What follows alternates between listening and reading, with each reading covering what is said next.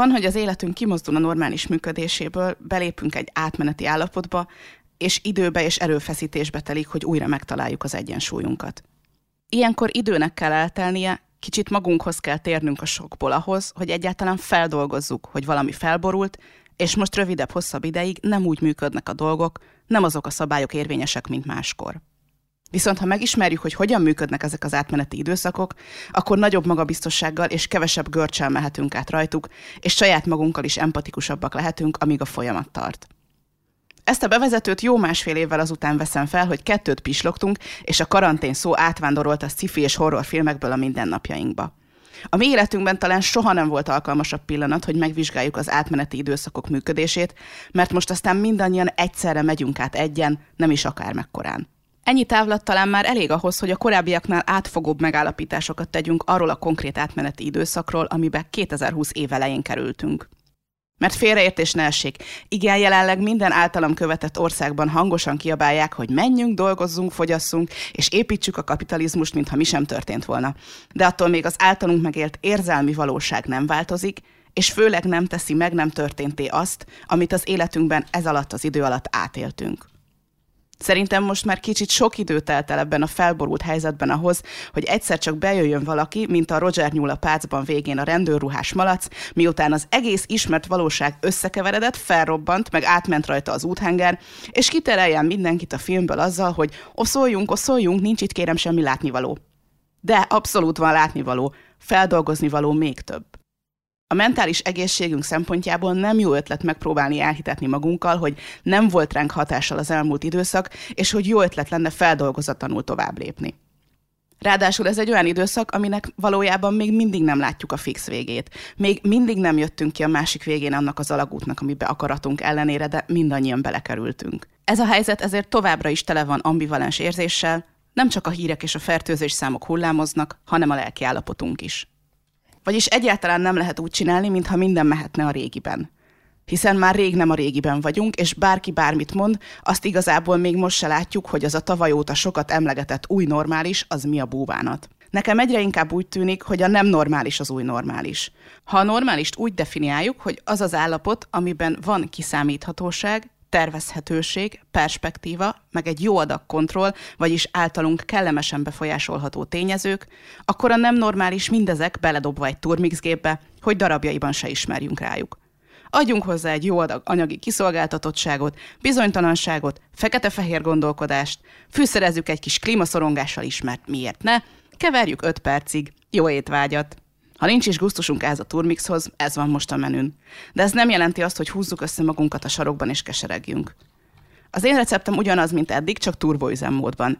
Még alacsonyabbra kell tekerni a maximalizmust, elfogadni elég jónak az elég jót, és a szokásosnál több empátiával és türelemmel kell navigálnunk az életünket. Mindez minimálisan szükséges ahhoz, hogy a maradék épeszünket biztonságban tudjuk. Az, hogy hogyan navigáljuk az életünk bonyolult, bizonytalan időszakait, nem olyan téma, amit jó, ha egy ember vesz a vállára. Ezért, hogy részletesebben is megnézzük, mit lehet kihozni a tartósan átmeneti állapotokból, ebben az epizódban újra visszahozom Ádámot, akivel a miért ne akar világot váltani a karanténban, és a hogyan ne menjetek egymás agyára az otthon munkában epizódokban, még a friss helyzetre reagálva kiveséztük a kezdeti karantén lélektanát és praktikus szempontjait.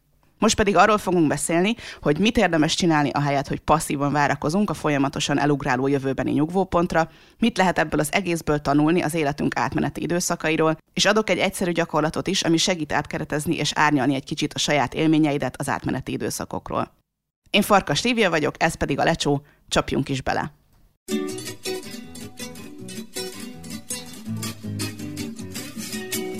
Ez itt a Lecsó Podcast, amiben praktikus technikákkal bontjuk le a korlátozó hiedelmeket, hogy lépésről lépésre közelebb kerülhess ahhoz az élethez, amit szeretsz élni.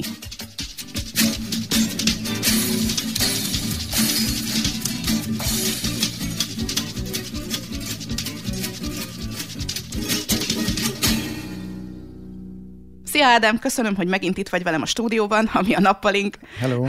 Nem, mintha olyan sok helyre mehettél volna az elmúlt másfél évben. Igen, itt Angliában jóval szigorúbb volt a karantén, mint sok más helyen, úgyhogy mi tényleg az elmúlt időszak jelentős részét itt töltöttük. Legalább DIY projektként barkácsoltunk köréd kicsit jobb hangszigetelést a felvételhez, furnérlemezből, meg ilyen tojástartó alakú pufi anyagból. Szóval, mikor lassan másfél éve itt a podcastban beszélgettünk az egész vírushelyzetről, akkor gyakorlatilag egy gyors segélyt raktunk össze. Tarts tiszteletben, hogy ez egy ismeretlen zavaros helyzet, meg ne akarj úgy csinálni, mintha minden működhetne a régiben, mert ez most rohadtul nem a régi szituáció. És amikor csináltam először a legjobb otthon Instagramos fotókihívásomat, megmondom őszintén, először összeírtam 14 napi feladatot, és egy pillanatra át is futott az agyamon, hogy mi van, ha tök fölöslegesen csinálom ezt, mert dehogy fog ez 14 napig tartani. Még fiatalok voltunk, és naívak. Igen, akkor igyekeztünk gyorsan a helyzetet a praktikus oldaláról megfogni, és abban segíteni. Ezért készült el az otthonról dolgozós podcast anyag is, hiszen mi addigra már pandémiától függetlenül nagyon régóta itthon dolgoztunk, és egészen jól működött a munka, pihenés, határhúzás, és a kapcsolatunk sem ment rá, nem, nem utolsó szempont. Azóta viszont rengetegen felzárkóztak mellénk ebben az otthon munka dologban. Gyakorlatilag az is profi lett otthon munkában, aki nem akart profi lenni otthon munkában, és a praktikus kihívások után elkezdtek jelentkezni inkább ennek az időszaknak az érzelmi terhei, ami viszont már jóval kevésbé volt benne a köztudatban, hogy erről is érdemes lenne beszélni.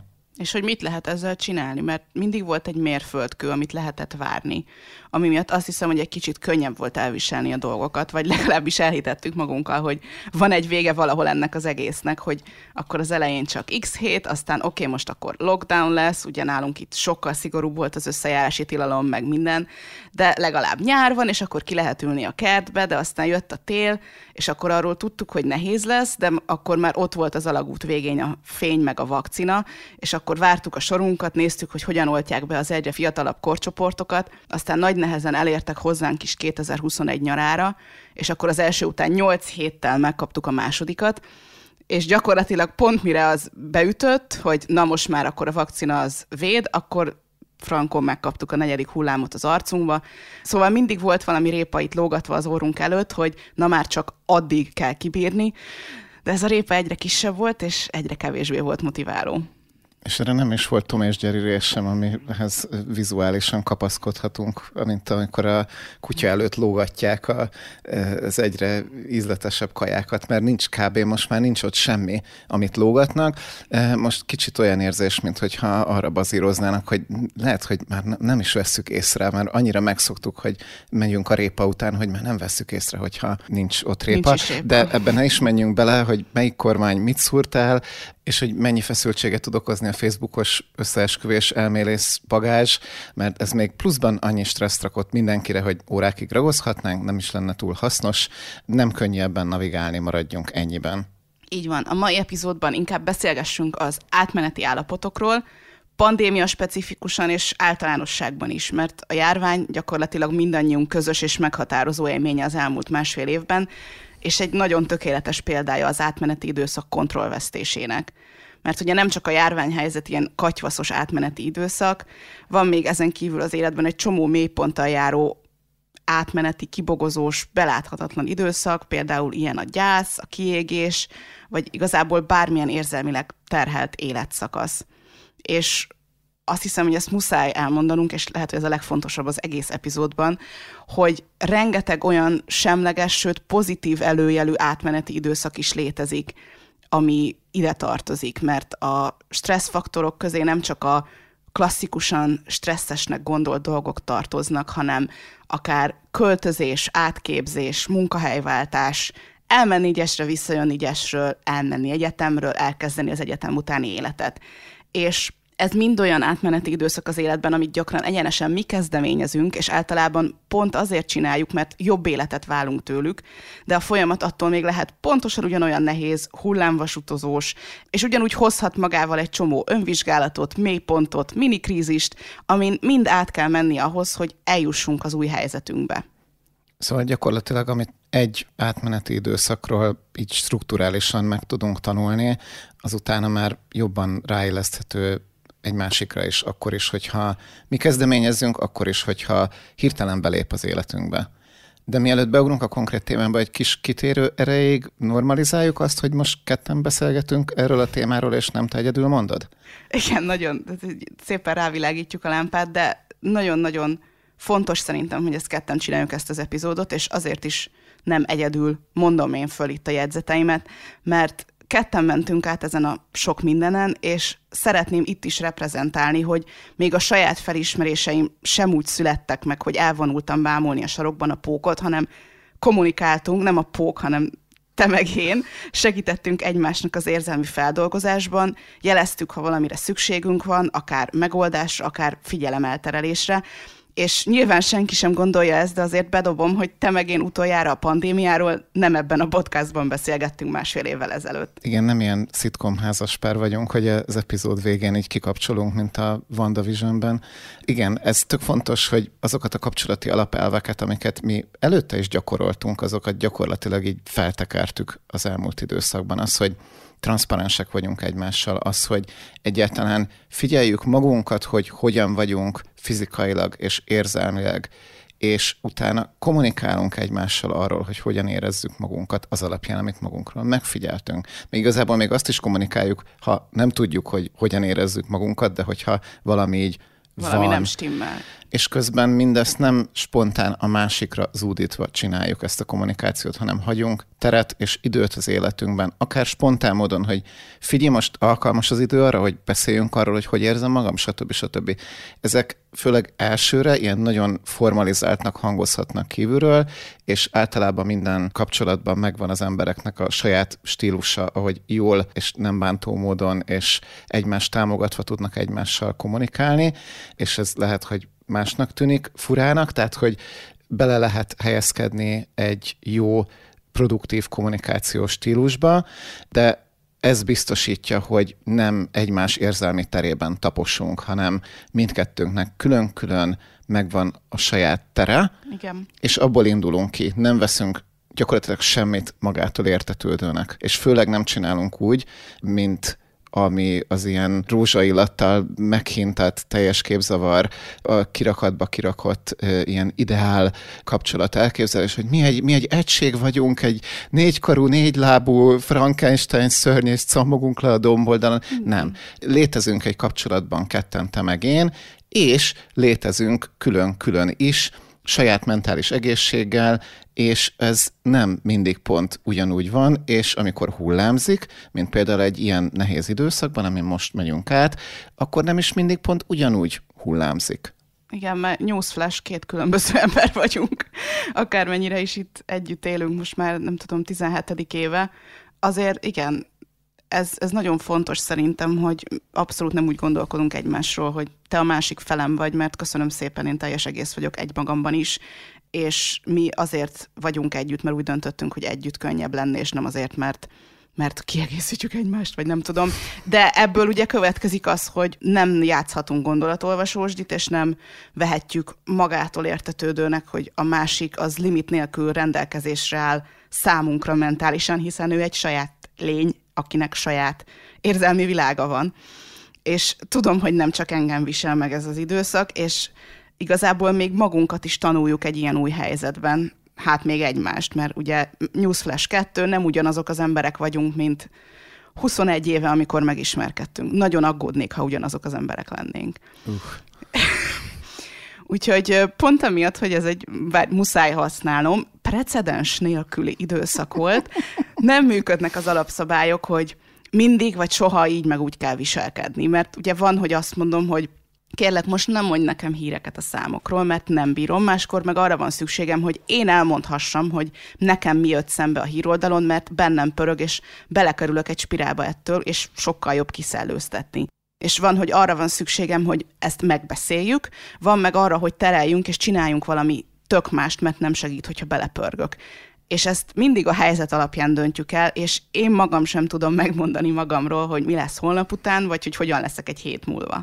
És itt megint valami fontosra rátapintottál, mert hogy ez egy olyan praktikus lépés, amit megtartottunk a pandémia elejéről, ezt akkor vezettük be, ezt az új szokásunkat, hogy nem csak havi szinten tervezünk, meg éves szinten, meg nem is csak heti szinten, hanem minden nap akkor is, hogyha vannak dolgok a naptárban, és vannak ö, listák arról, hogy mit szeretnénk aznap csinálni, minden nap ránézünk, hogy hogy vagyunk aznap. megvannak a hosszú távú, középtávú, rövid távú tervek, de nem várjuk el magunktól, hogy minden nap pontosan a terv szerint végezzünk mindennel, és csináljunk meg mindent. És nem csinálunk magunknak bűntudatot sem. E, nyilván a bűntudatérzés az így jöhet, hogy jaj, úristen, nem csináltam ma semmit, de hogy ebbe próbálunk nem belepörögni, ezt észrevesszük, megbeszéljük, nagyobb flexibilitást gyakorlunk azzal, hogy megengedjük magunknak is, meg egymásnak is, hogy azt mondjuk, hogy tudom, hogy már ezt terveztünk, de most nem vagyok úgy fizikailag vagy mentálisan, hogy ez menjen.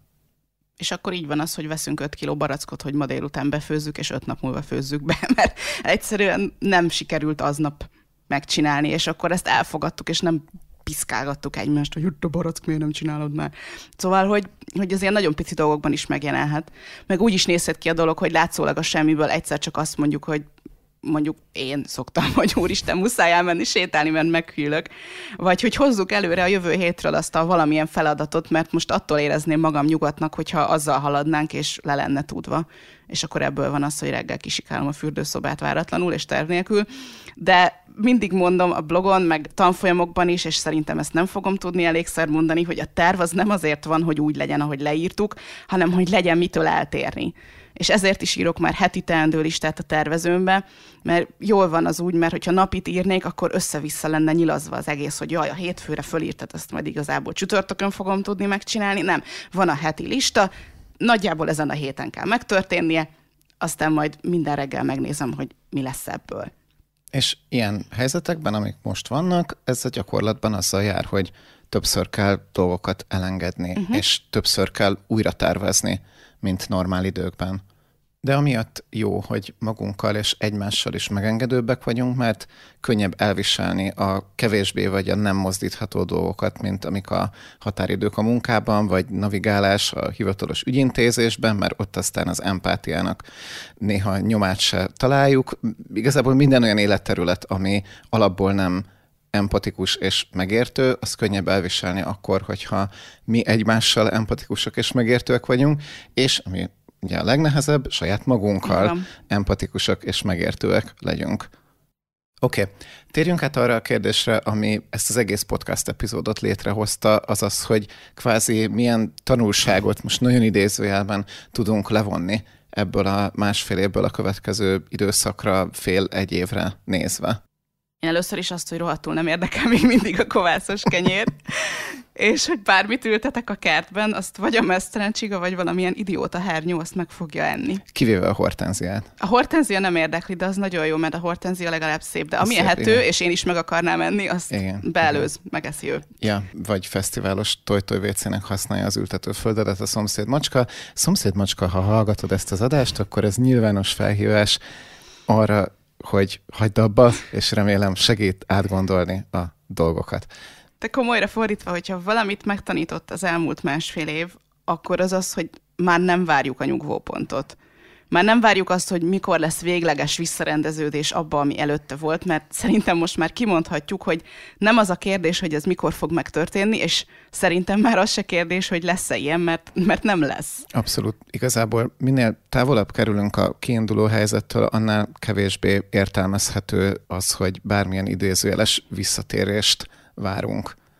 Én ez idő alatt egyre jobb barátságba kerültem a kis paradoxonokkal, a párhuzamos és látszólag egymásnak ellentmondó érzésekkel, meg az ambivalenciával, mint olyannal, hogy nem kizárólagosan jó élményeknek kell jelen lenniük az életemben, de még csak nem is kell túlsúlyban lenniük ahhoz, hogy találjak bennük kapaszkodót.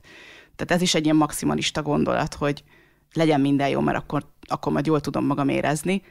És közben nem is szeretném piedesztánra emelni ezt az elmúlt másfél évet, mert nem, hogy nem volt tökéletes, hanem baromi nehéz volt, és attól még jelentőségteljes is volt. Mert a másfél év az én eddig életemnek az 4 százaléka, ami rohadtul nem kevés. És azt gondolom, hogy ha mindent felteszünk arra, hogy a kiinduló állapot álljon helyre, akkor felfüggeszthetjük az egész életünket, és pont ezért nem akarok visszatérni a régibe. Mert pandémia és minden egyéb nélkül sem lennék ugyanaz az ember, aki tavaly márciusban voltam, és minél több idő telt el, annál inkább látszott, hogy itt egy rohadt nagy hátraarc, vagy amnézia, vagy időgép kéne ahhoz, hogy visszatérjünk a régi kerékvágásba.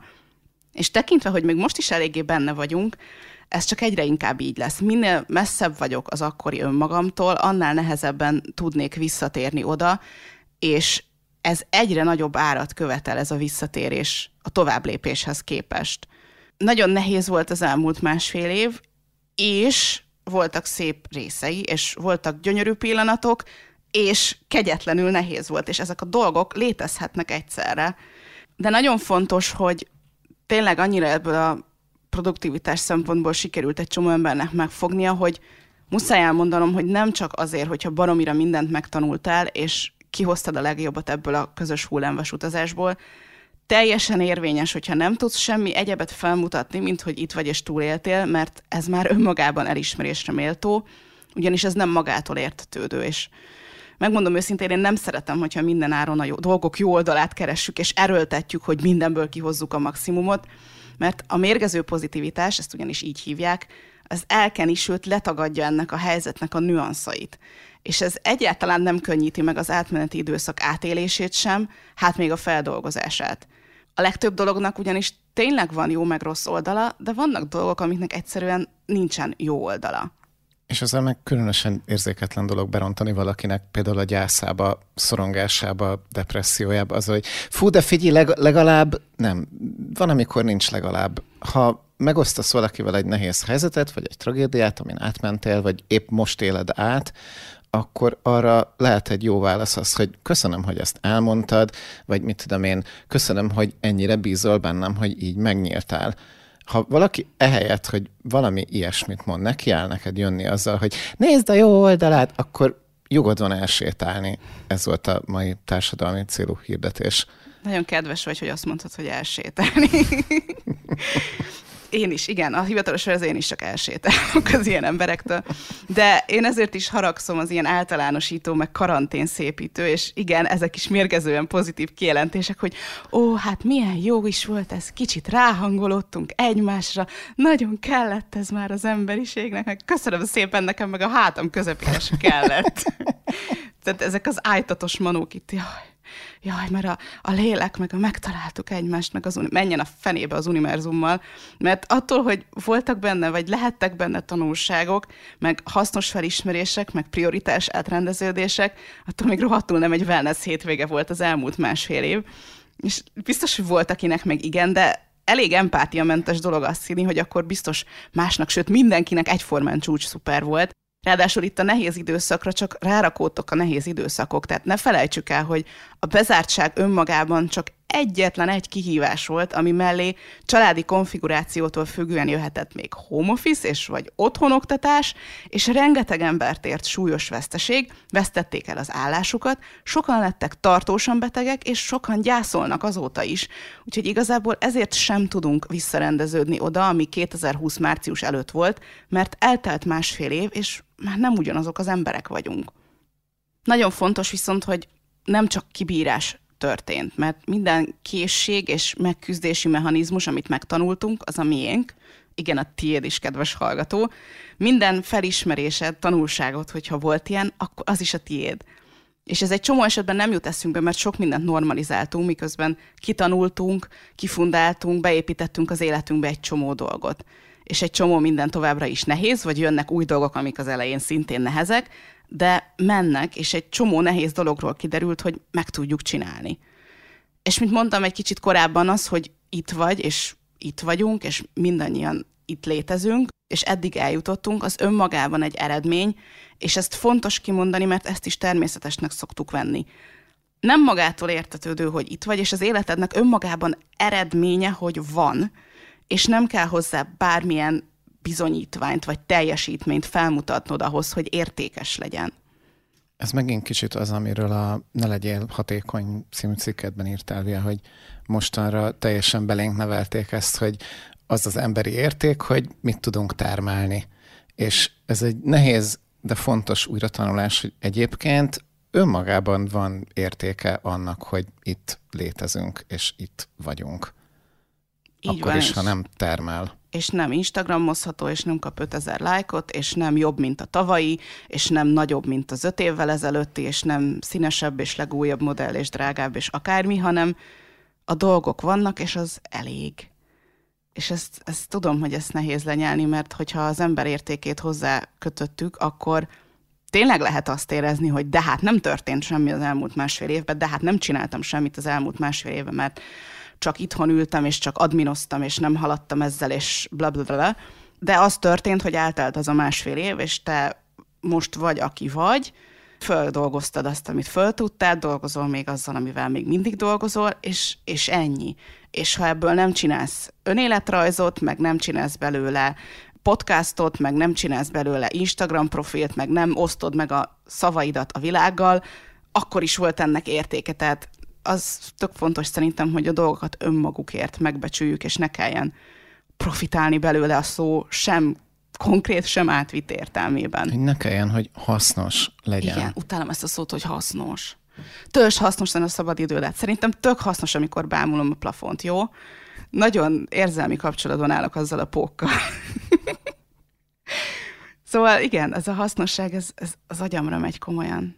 Meg, meg ez a folyamatos, nem is tudom, elfoglaltság, vagy business és, szoktam látni egyébként, ez most egy kicsit tangens, de nem érdekel, el fogom mondani, hogy vannak ezek a matricák, mert szoktam matricákat használni a tervezőmbe, és van egy csomó olyan, amelyik ilyen gyakorlatilag isteníti az elfoglaltságot, és akkor mm. ilyen feliratok vannak rajta, szép kaligrafusan megírva, hogy olyan elfoglalt vagyok, hogy nem érek rá semmire, és akkor ez ilyen cukimuki meg van írva, hogy bizi, bizi, bizi, és így egyfolytában, és akkor franc fogja ezt belerakni a füzetébe, hogy meg vagyok őrülve. Majd leírom a saját szavaimmal, de ez így még ilyen guztustalanabb, hogy ilyen cukimuki oda van írva, hogy I'll sleep when I die, anyádat azt komolyan. Tehát, hogy ne legyünk hasznosak, ne legyünk hasznosak, legyünk kedvesek, legyünk empatikusak, legyünk türelmesek. Úgyhogy ez az egyik fő tanulság nekem, hogy eredmény az, hogy itt vagyunk, és, és nem lehet úgy, itt van, aki megkérdezi, hogy na, hogy telt a, hogy telt a lockdown, és akkor tudod, így szétáll a hajam, meg így remeg a szemem, meg tikkelek, hogy hogy telt a karanténom, te mit csináltál? Nem tudom, mit csinált, biztos átfestette a plafonját, és akkor jobb volt neki. De, de azért ez nem egy rohadt nagy nyaralás volt.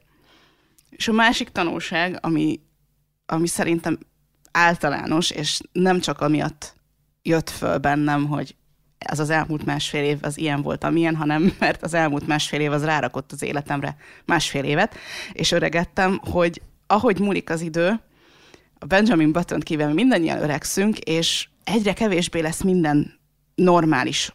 Pusztán attól, hogy telik az idő.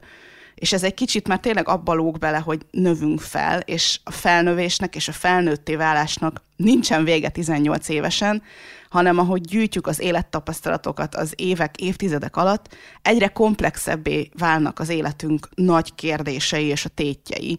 És azért növekednek ezek a tétek, mert több múlik a választásainkon, és egyre jobban megértjük és megéljük azt, hogyha választunk valamit, akkor valami mást nem választottunk. Szóval egyfelől megnő a felelősség, ugyanakkor ahogy egyre több tapasztalatunk van, saját magunkat is egyre jobban megismerjük, a döntéseink is egyre magabiztosabbak és tudatosabbak lehetnek, és a megküzdési módjainkban is egyre profibbak vagyunk. És ez független attól, hogy hány kovászos kenyeret sütöttél, és kilájkolta Instagramon a nem tudom milyen DIY-odat. Úgyhogy ezt adnám gyakorlatnak, hogy pörgesd át egy kicsit fejben, hogy mik azok a dolgok, tanulságok saját magadról, amik ebből a másfél évből kijöttek, és mik azok a készségek, amiket elsajátítottál, amiken keresztül megtanultál alkalmazkodni a kialakult helyzethez. És itt fontos, hogy ebben az esetben az elsajátított készségeket nem a kenyérsütés és a klarinétozás szintjén találod, hanem fizikailag, mentálisan, lelkileg. És érdemes szem előtt tartani azt a szempontot is, hogy ha semmi más nem jut eszedbe, azt akkor is elszámolhatod magadnak, hogy sikeresen túlélted az elmúlt időszakot. És ez a tudatosítási folyamat sokat segíthet abban, hogy a következő időszakba is már úgy menj bele, hogy nem csak a kibírás lesz a program. Bármilyen átmeneti időszak, amit akár te választasz, akár történik veled, mint ez most mind, ami történt velünk, és egyikünk se választotta, ezekhez lehet most gyűjteni tapasztalatot, megküzdési módot, és azt a tudatot, hogy egyszer már túlmentél egy ilyenen. És nem csak eddig mentél át valamin, hanem mostantól is tudsz tanulni új dolgokat, és tudsz és fogsz rájönni dolgokra, és reflektálni, és ha tudatos vagy a körülményeiddel, akkor ez egy olyan szokás, ami minden ilyen átmeneti időszakon segíteni tud. És újra harmadjára is elmondom, hogy ez a szokás, és ez a tanulás, és ez a kibírás, ez leginkább abban jelenik majd meg, hogy megtanulsz például empatikusabbnak lenni magaddal, mert ez nem egy ilyen dolog, hogy azt kell megtanulnod a kibíráshoz, hogy reggel ötkor kelljél föl, és fussál 85 házkört, kivéve, hogyha pont ezt akarod csinálni, de a legfontosabb az átmeneti időszakokból szerintem az, hogy az ember magával legyen türelmesebb, magával legyen empatikusabb, mert az önostorozás az békeidőkben sem hasznos egyáltalán, a megszégyenítéssel csak szégyent lehet csinálni. Ha a nehéz időszak abban segít neked, hogy kijelölöd magadnak, hogy hol vannak a határaid, és hogyan tudsz magaddal kedvesebb lenni, akkor az már önmagában egy rohadt nagy érték. És pontosan ezért hasznos, hogyha nem felejted el az elmúlt másfél évet, mert ez informálhatja a következő időszakodat is, hogy mi a fontos neked, mire van szükséged most egy számodra jó élethez, mi az, amit szeretnél magad mögött hagyni, ki az, akire számíthatsz, és mik azok a részei az életednek, amiket minden áron meg kell védened, mert fontosabbak, mint gondoltad. És ezek a felismerések és ezek a készségek, ezek ezerszer értékesebbek, mint hogy megtanultam praktikus dolgokat, mert ezek a felismerések abszolút segíthetnek egy következő szituációban, ami lehet, hogy nem egy pandémia lesz, hanem valamilyen másik mélypont, akár egy kiégés, abban is segíteni fog, ha empatikusabb vagyok magammal, és abban is segíteni fog, ha tudok határokat húzni, és abban is segíteni fog, hogy rájövök, hogy mire van szükségem, amikor nem vagyok jól, és a praktikus készségek majd ahhoz mások lesznek, mint egy pandémiához. És ezek a tanulások magunkról, ezek békeidőben, most már rászoktunk erre a szóra, úgyhogy Én most már ez marad, használom. Eh, békeidőben is elkísérnek. Tehát, hogy nem csak, a, nem csak a nehéz időszakokban, meg nem csak az átmeneti időszakokban, hanem az, hogy tudom magamról, hogy, hogy én ezt szeretném, vagy tudom magamról, hogy ez nekem sok, vagy tudom magamról, hogy erre nem szeretnék időt pazarolni, mert rájöttem, hogy ez nem szolgál engem. Ezek, amikor kijövünk az alagút másik végén, akkor is hasznosak lesznek. És amíg meg tart az átmeneti helyzet, az az igazi feladat szerintem, hogy, hogy megtanuljunk együtt élni ezzel az ambivalenciával, hogy tanulunk is dolgokat, és közben tök nehéz. Van, amikor a tök nehézből tanulunk valamit, van, amikor abból tanulunk valamit, hogy hogyan mentünk át a tök nehezen. Lehet, hogy valamikor csak nehéz, és már megtanultuk a dolgot, és még mindig nehéz, és miért van itt a nehéz, amikor már megtanultuk? Ugye ez a, az ilyen tranzakciós, ezoterikus felfogás, hogy hát én ezt már megtanultam, akkor miért nehéz még mindig? Hát az érzelmi helyzetek és a hullámvasutak azok sokszor nehezek, és nincs hozzá feltétlenül tanulás csatolva, szóval ezt a kettőt is válasszuk rá egymástól. A gyász az nem egy lépéshez, hogy péntek délután háromtól ötig gyászolok, megtanultam ebből, hogy most gyászoltam, és akkor többet nem fogok gyászolni. És múlt kedden volt a tagadás, úgyhogy most már nem jöhet vissza. most már nem jöhet vissza, most már a feldolgozásban azt, vagyunk. Azt még hozzá szeretném tenni, hogy itt az, hogy tanulunk a nehéz időszakból, ez baromi fontos, hogy a nehéz időszakból nem akkor tanulunk, amikor éppen átmegyünk rajta, és taknyunk nyálunk egybe folyik, mm. hanem majd utána a feldolgozás során lehet reflektálni rá, de hogy amikor a nehéz időszakból tanulunk, az sem úgy történik, hogy éppen remegek a szorongástól, de már naplózom, hogy mik a felismeréseim. Tehát, most hogy... épp arra jövök rá, hogy igen, ez ritkábban Tehát ezek, van. Ezek, ezek, nem tudom, hogy mennyire hangzik úgy, amikor mi mondjuk, mások tudom, hogy így nagyon egyben mondják, amikor mi mondjuk azt, hogy a nehéz időszakból lehet tanulni, meg vannak benne felismerések, az nem a közben történik, hogy baromi nehéz és dagonyázol általában. Lehet, hogy közben megszáll az ihlet, de leginkább majd a leülepedés után jönnek, hogy ó, ja, ez ez volt. Tehát ez megint a hasznossága a, a, a mélypontnak, hogy már még meg se száradt az orrod alatt a könyv, meg a takony, de már, már írod a felismeréseidet, hogy mennyire jó rájöttél erre valami. Nem, ez egy nem így néz meg ki. már adod el az életrajzi könyvednek igen, a jogait. Igen, igen, igen. Nem, Tehát, mindennek megvan az ideje, és... és mindennek megvan a helye, és meg kell neki hagyni, hogy ott legyen, ahol van. Igen mert amikor történik, akkor az, hogy benne vagy és átéled, az is segít mert ez is egy tudatosítás, hogyha engeded, hogy átéld azt, ami nehéz. De egyébként ez sem csak a nehéz dolgokra, hanem a jó dolgokra is Így van. ugyanígy vonatkozik, hogy amikor sikerül egy nehéz helyzetben, vagy egy, vagy egy ilyen meh helyzetben találnod valamit, ami nagyon jól esik, akkor, ú, uh, akkor gyorsan megyek, és ezt dokumentálom, könyvet írok belőle, stb. Nem, ugyanúgy jó tudatosítani, hogy ez most jó, amiben vagyok, vagy ez, amit csinálok, ez most tök jól esik, és, és benne vagyok tőle a flowban, és ugyanúgy majd a megélés után levonhatod belőle a következtetéseket. És kicsit a megélést magát akadályozza, hogy már miközben velem történik, már fogalmazom, hogy hogyan fogom ezt beleírni egy Instagram szövegbe. Mm. Vagy eleve rosszabb, látok embereket, akik ilyenkor még, még el se kezdett sírni, már kapcsolja be a live-ot az Instánmel, jól uh. belebőg majd a kamerába. Ezt, nem, ezt, nem, ezt, ezt neveztem el én performatív sérülékenységnek, amikor gyakorlatilag az érzelmi mélypontom a content, a tartalom, és esélyem sincs arra, hogy a privát gondolataimat privát földolgozzam, mert már azonnal az van, hogy én ezt hogyan tudom becsomagolni úgy, hogy nézzék. És egyszerűen, ha valaki azt mondja, hogy ő ezt full autentikusan csinálja, akkor is ott van a tudat, hogy basszus, ezt nézni fogják, tehát nem igaz, hogy nem cenzúrázza magát, nem igaz az, hogy, hogy mindent teljesen szűretlenül kiad, és ez annyira nehezíti a feldolgozást, és annyira nehezíti önmagában az átélést, hogy igazából ez nagyban ugyanaz, amit az előbb mondtam, hogy amikor már magadnak keresed benne a tanulságokat, mikor benne vagy, ez felszorozva százzal, amikor nem magad számára keresed a tanulságokat, hanem már becsomagolod tartalomnak. Hát ez És egy ilyen elkerülési mechanizmus, hogy nehéz érzelmi állapotban vagyok, úgyhogy kilépek saját magamból, és kívülről nézek rá magamra, mert az lehet hogy könnyebb. És ez szerintem részben, és most itt ne elemezzük az Instagram influencereket, mert szerintem ez nem az a podcast, de ennyi benne van, hogy biztos vagyok benne, hogy ez javarészt öntudatlan dolog, Persze. mert, mert hiszen ezek normál, emberi, elkerülő mechanizmusok, hogy nem szeretjük, hogyha rossz dolog történik velünk, és rossz állapotban vagyunk, és azokon nehéz túlmenni. És ez, ez teljesen igaz.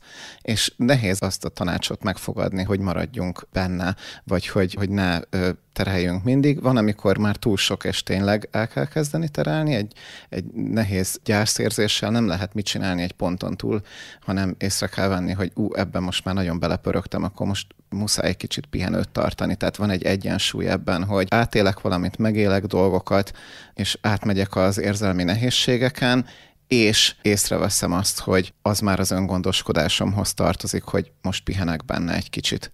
És ez az, az igazi ilyen mélypontos helyzetekben ez nagyon igaz, hogy az is a tudatosság része, hogy oké, okay, akkor most tartsunk egy kis pihenőt, mert most a kis pihenőre van szükségem, és ez nem ugyanazt jelenti, hogy megtagadtam az érzelmi állapotot, mert utána ugyanúgy engedem, hogyha megint jön. Mindig a gyász jut eszembe, mert az a, az a legeklatánsabb példa erre, ami tényleg úgy hullámokban szokott érkezni a gyászérzés, de hogy ezek így működnek, hogy jön, átélem, kicsit gyengül, kicsit pihenek, lehet, hogy aznap már nem jön, lehet, hogy jobban leszek utána, lehet, hogy egy hét múlva jön megint, és addig lehet, hogy jól is éreztem magam közben, és akkor meg a jó érzést tudatosítom.